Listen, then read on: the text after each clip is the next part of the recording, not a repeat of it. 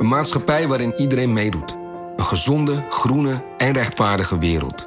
Daar willen jij en heel veel andere mensen best iets aan bijdragen. In het klein en in het groot. Dicht bij huis en ver weg. Zo hebben we vorig jaar 349 miljoen euro bij elkaar gebracht. Miljoenen waarmee onze goede doelenpartners de wereld elke dag een beetje beter kunnen maken. Nationale Postcode Loterij. Samen voor een betere wereld.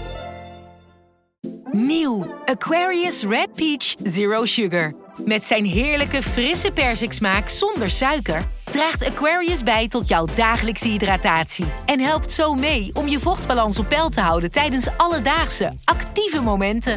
Thuis, op het werk of onderweg. Ook verkrijgbaar in smaken lemon en orange. Probeer hem nu.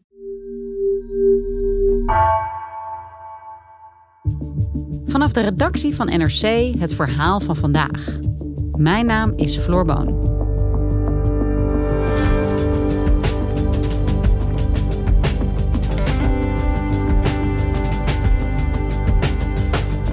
Na de afschaffing van de slavernij ontstond op de plantages in Suriname een arbeiderstekort. De Nederlandse overheid loste dat op door contractarbeiders uit onder meer Brits-Indië te verschepen. Daar ligt de oorsprong van de Hindoestaanse gemeenschap in Nederland. Redacteur Juliette Bogaert onderzocht die geschiedenis, die jaarlijks op 5 juni wordt gevierd en herdacht.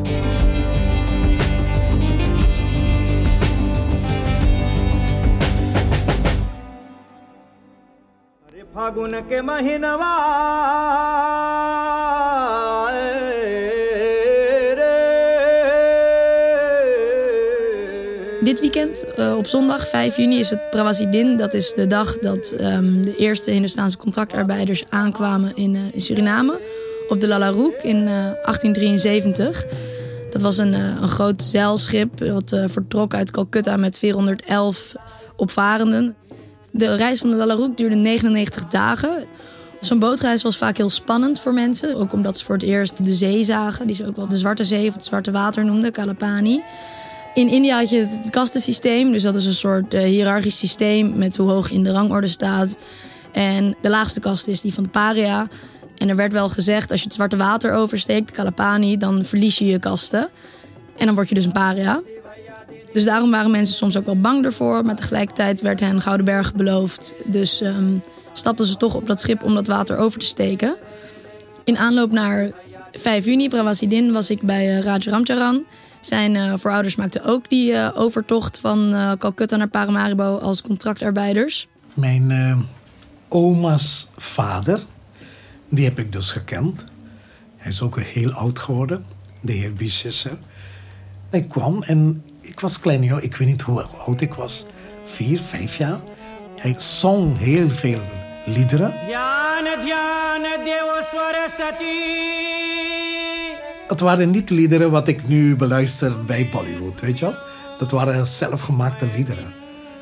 Want je zag hem ook nadenken en dan was hij meer in zichzelf gekeerd. Niemand had er toen de tijd over van, over die tocht dat men maakte. Kijk, ik was klein om die vragen te stellen, maar ik was wel bewust wat er gebeurde. Pas later begreep ik van uh, hoe wij, Hindustanen, tenminste in Suriname, verzeild raakten. S'avonds was er amusement, werden er liedjes gezongen, werd er gerookt in een bepaalde hoek. Dus het kon er gemoedelijk aan toegaan op bepaalde momenten. Maar het kon ook um, een traumatische overtocht zijn voor mensen. Hij denkt veel terug aan het leed dat er toen uh, bij kwam kijken. Vooral toen hij een cruise-tocht maakte door Zuid-Amerika met zijn vrouw. Dan kom je een beetje langs dezelfde wateren. En toen kwam dat beeld van dat, uh, dat schip bij hem op. En toen had ik een, een mooi gevoel. Maar ook een naar gevoel van... hier hebben ze ook langs gevaren. Het is ongelooflijk. Dan zit je in een grote luxe boot. En dan denk je weer terug aan de periode... waarin zij hè, vervoerd werden. Onder erbarmelijke omstandigheden. Veel mensen kregen onderweg al heimwee, sprongen daardoor overboord. Mensen overleden ook aan uitputting, voedseltekorten of, of dysenterie. Ernstige diarree was een veel voorkomende besmettelijke ziekte die uitbrak. Het weer was natuurlijk onstuimig, uh, vaak midden op de oceaan. Dus uh, soms kwamen ze in hoge stortzeeën uh, terecht en dan moesten ze schuilen op het tussendek. Werden de luiken gesloten, slechte ventilatie, nog meer ziekte. Waren dit dan slaven die hier op dit schip zaten? Je beschrijft een overvolle tochten onder ook erbarmelijke omstandigheden. Het waren geen slavenschepen. Dit waren Hindustaanse contractarbeiders. Die werden door Nederland uit Brits-Indië gehaald om het uh, arbeiderstekort op de plantages op te vullen. Voor een deel waren het wel mensen uit lagere kasten. En in ieder geval mensen voor een deel die in armoede leefden. Want ze kwamen uit het noordoosten van Brits-Indië en daar heerste ook veel honger, maar er waren ook overstromingen. En daarom maakten zij de overtocht in hoop op een uh, beter leven in deze kolonie waar een mooi leven beloofd werd. Bij het ronselen en eh, meenemen van mensen uit India werden verhalen verteld. Van we nemen je mee ergens naartoe waar een paradijs is. En waar je goud hebt en noem maar op, allerlei dingen. Dan verlang je ergens naartoe waar je denkt van hé, hey, daar heb ik geluk. In het tijdsbestek van bijna 50 jaar zijn er 63 uh, eh, schepen na de Lalaroek, dus 64 in totaal, gekomen met Hindustaanse contractarbeiders. En dat waren er in totaal ongeveer 34.000. En dat was dus van 1873 tot 1916. Ja, je zegt, uh, Juliette, contractarbeid. Er was nog behoefte aan heel veel arbeid op de plantage in Suriname. Um, was dit dan een initiatief van particuliere plantagehouders in Suriname of kwam dit uh, van de Nederlandse staat? Hoe zit dat precies? Nee, dit kwam echt van de Nederlandse staat. Het was een overeenkomst tussen de Nederlandse staat, koning Willem III was dat, en het Verenigd Koninkrijk, koningin Victoria. De slavernij was natuurlijk afgeschaft in 1863. Daarna moesten eigenlijk tot slaafgemaakten nog tien jaar verder werken onder staatstoezicht. Maar toen die tien jaar afliep, ontstond de vrees voor een heel groot tekort aan arbeiders op de plantages. Dus moest Nederland een nieuw systeem bedenken om arbeiders uh, op die Surinaamse plantages uh, aan het werk te krijgen. De afspraak was dat Nederland Britse onderdanen, dus uit Brits-Indië, Hindustanen, mocht verschepen voor het plantagewerk. Dat zij dat uh, mochten doen als zij ehm, een fort zouden opgeven en wat andere zaken. Dus Nederland sloot een overeenkomst met Engeland op dat moment en ronselde dan mensen in Brits-Indië. Ging dat wel vrijwillig of zat er ook een vorm van dwang in? Er zat in ieder geval een vorm van misleiding in. Er werd bijvoorbeeld vaak gezegd dat je uh, voor de overheid zou werken. En het werd dan opgevat als dat je ambtenaar zou worden. Dat het heel hoog aanzien in Brits-Indië. Maar het was zo dat je een contract sloot met de overheid. Maar dat was natuurlijk heel ander werk dan wat een ambtenaar doet. Het was plantagewerk, zwaar werk. Dat wisten mensen niet altijd. Ik sprak daarover met uh, historicus Jan Chuni. In India had je vroeger een soort kermisfairs, noemden ze dat, mela. Daar kwamen mensen bij elkaar en ook voor arbeid. En dan gingen ze met een drummer. En die drummer drumde en dan kwamen de mensen bij elkaar.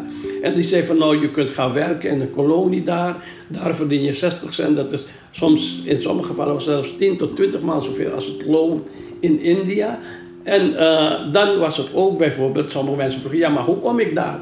Dan zei ze nee, alles wordt voor jou betaald. Alles wordt voor je gezorgd. En er zijn voorbeelden van mensen die ter plekke zeiden van nou, dan wil ik mee.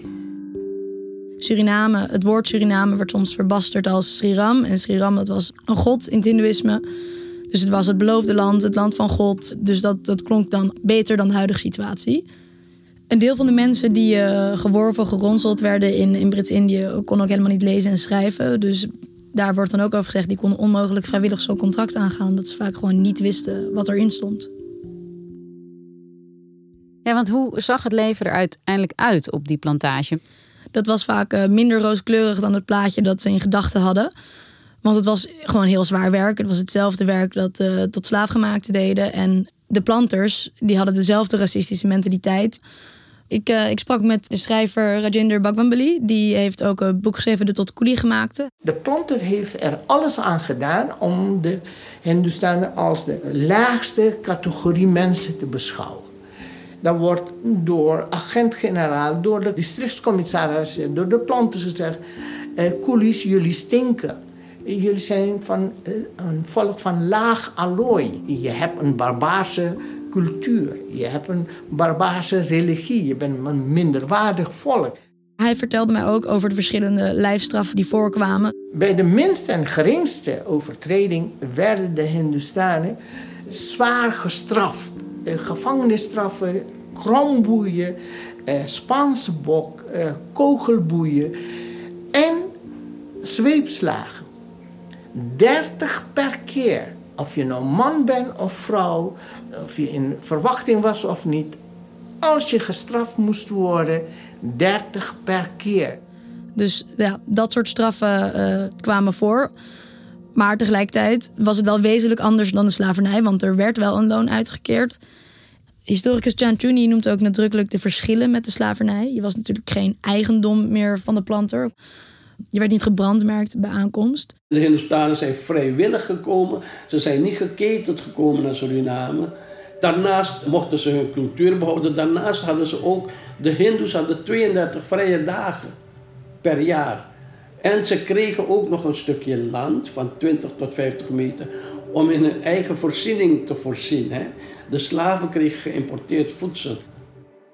Het was geen vorm van vrije arbeid. Dat, zo wordt het ook uh, nog steeds en toen ook niet genoemd. Uh, het was eigenlijk een soort tussenvorm. Je tekende een contract voor vijf jaar. Nou, je kon later hertekenen. Dan was je in totaal misschien 10 of 15 jaar. En daarna werd je pas vrije arbeider. Dus ja, het feit dat dat zo toen al genoemd werd, maakt al duidelijk dat er niet echt sprake was van heel veel vrijheid. En kwamen mensen eigenlijk nooit in opstand tegen dit contract waar ze toch echt ja, onder gebukt gingen? Zeker wel. Er zijn in totaal 40 opstanden uitgebroken onder uh, Hindustanen op de plantages. De twee grootste zijn in uh, 84 op plantage Zorg en Hoop onder aanvoering van Janie Titri. Dat is een Hindustaanse verzetsheldin. En om die opstand neer te slaan is toen het uh, Koninklijke Leger gestuurd. En er was in 1902 op Marienburg. Toen zijn er ook militairen heen gestuurd. En die hebben uiteindelijk 24 mensen, 24 contractarbeiders, Hindustanen, vermoord en in een massagraf gegooid. En na die opstanden werd dan vaak gezegd dat het op uh, voorbeeldige wijze de orde was hersteld. En de verklaring voor de opstanden werd, ja, daarin zag je wel die racistische mentaliteit terug. Dat, um, er werd dan gezegd dat dat kwam door het agressieve karakter van Hindustanen. Tot wanneer duurde dit? Wanneer hield deze vorm van contractarbeid in Suriname ja, uit naam van Nederland op? Dat stopte in 1916. Toen heeft het Verenigd Koninkrijk het afgeschaft vanwege de slechte omstandigheden. Hey Juliette, je vertelt hier ja, interessante geschiedenis. Ook onderdeel van de Nederlandse geschiedenis. Is misschien niet helemaal algemeen bekend overal. Wat bracht jou ertoe om dit verhaal zo uit te zoeken? Ik ben zelf deels Hindoestaans. In dat jaar, 1873, dat de Lalaroek, het eerste schip aankwam, kwam ook een ander schip aan. Eh, een paar maanden later, de Calcutta, ook een zeilschip. En daarop zat de bedovergrootvader van mijn moeder, Toren Singh Dwarka Singh heette hij. Ik heb hem opgezocht in het uh, Nationaal Archief, wie het was en wat hij, uh, hoe zijn leven was. Maar bijvoorbeeld details als dat hij 1,64 meter lang was. Hij was 25 jaar oud toen hij kwam. Hij had een litteken op zijn linkerscheenbeen. En wat ik ook daarin zag, is dat hij ging een contract aan natuurlijk voor vijf jaar. Daarna is hij teruggegaan op het allereerste retourschip, de Philosopher. Om vervolgens met een vrouw weer uh, op de plantages in Suriname te gaan werken. En het is een deel van uh, mijn afkomst waar ik niet veel over wist. Zelf niet opgegroeid met de Hindustaanse cultuur.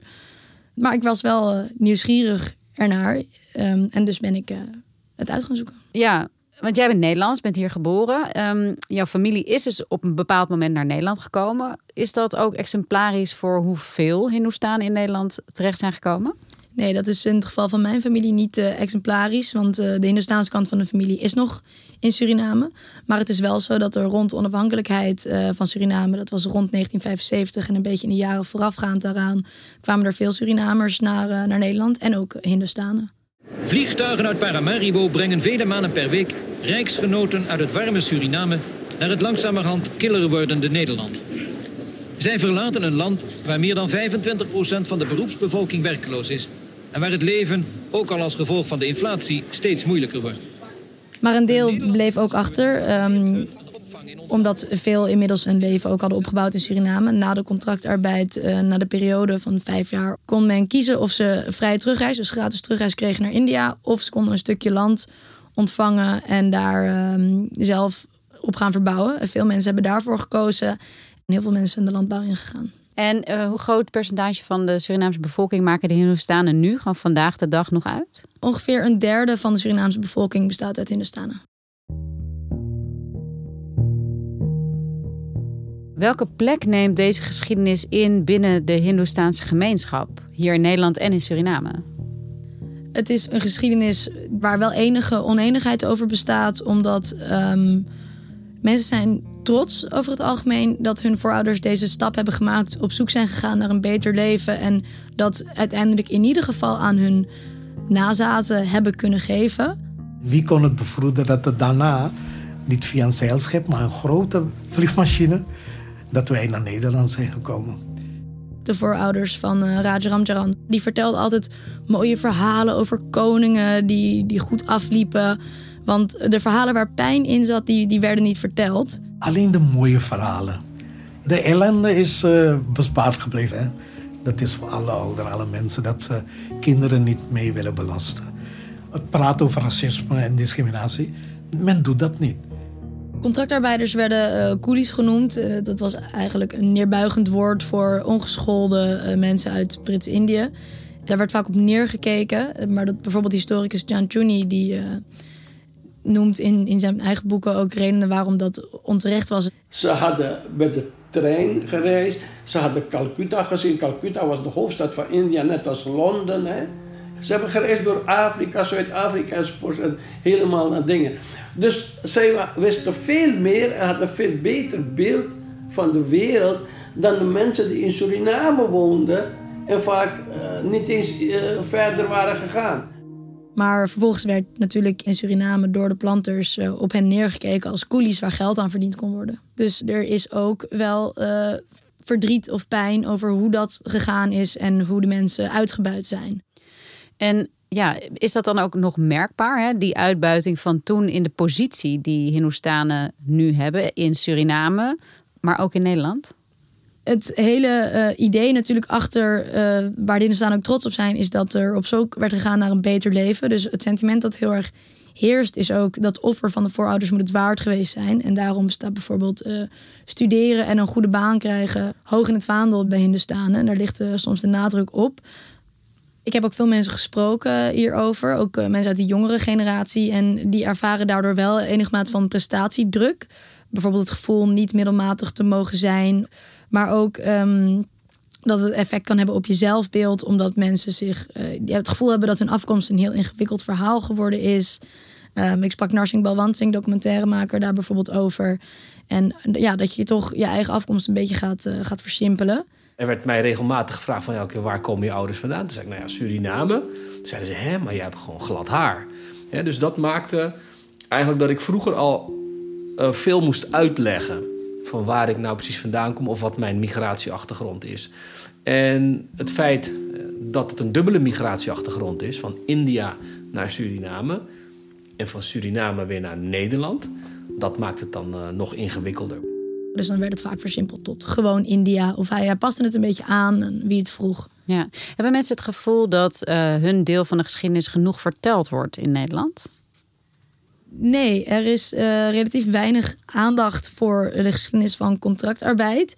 Dus er is ook wel uh, een roep naar binnen in ieder geval een deel van de gemeenschap om daar meer over te horen. Um, ook um, wat betreft de overheid, hoe die naar kijkt. Die heeft eigenlijk nooit uitspraak gedaan over dat verleden um, en hoe zij daar nu in staan. Dus daar is, uh, is bij sommige mensen wel vraag naar. Ja, want in deze tijd wordt heel veel een soort herbezinning van de geschiedenis ook. Er wordt met een nieuwe blik gekeken naar wat er is gebeurd. En ook de soms kwalijke rol uh, van Nederland daarin. Is dat dan ook een heel erg prominent thema nu in de Hindoestaanse gemeenschap? Eh, zoeken ze naar erkenning van wat er is gebeurd? Van wat ik begrijp uit de gesprekken die ik gevoerd heb, wel steeds meer. Ook omdat er natuurlijk steeds meer aandacht uitgaat naar het slavernijverleden, wat, iedereen heel goed vindt. Maar dan wordt soms ook gedacht, daarna kwam een systeem wat natuurlijk lang niet zo uh, inhumaan en vreed was, maar alsnog wel vreed. En wat niet altijd goed ging. Dus ja, daar groeit ook wel een vraag naar erkenning. En aankomende zondag is dus de dag dat dat eerste schip aankwam vanuit uh, India in uh, Paramaribo. Wat is dit voor een dag voor de Hindoestanen? Prawasidin is uh, over het algemeen een hele feestelijke dag. Vooral in Suriname, dat er ook uh, fanfares en optochten zijn. Er wordt eigenlijk gevierd dat het verhaal van de Hindustanen in Suriname daar, daar begon. Maar er wordt door sommige mensen in de gemeenschap ook wel weer um, ja, op een andere manier naar gekeken. Die zien het meer als het herdenken van die mensen die daarheen kwamen, die het niet gered hebben. die uitgebuit zijn, die ehm, onder slechte omstandigheden hebben gewerkt. Dus er is soms een spanning tussen dat vieren en dat herdenken binnen de gemeenschap. Maar um, velen kiezen er ook voor om het allebei te doen. Die zeggen ja, we herdenken wat er allemaal mis is gegaan en, en de mensen die daaronder geleden hebben. Maar we vieren ook dat het ons nu goed gaat. En dat dus onze voorouders onder die verschrikkelijke omstandigheden er alsnog iets moois van hebben kunnen maken. De mooiste uitspraak vind ik van Mahatma Gandhi. Die zei, je kleren kunnen gescheurd zijn, maar toch kan je dat wassen. En dat je schoon bent. Bijzonder is dat dan. Dankjewel, Juliette. Jij ook.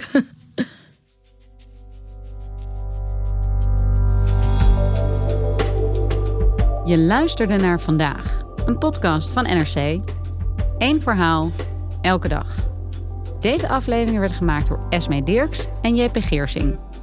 Dit was vandaag. Maandag weer.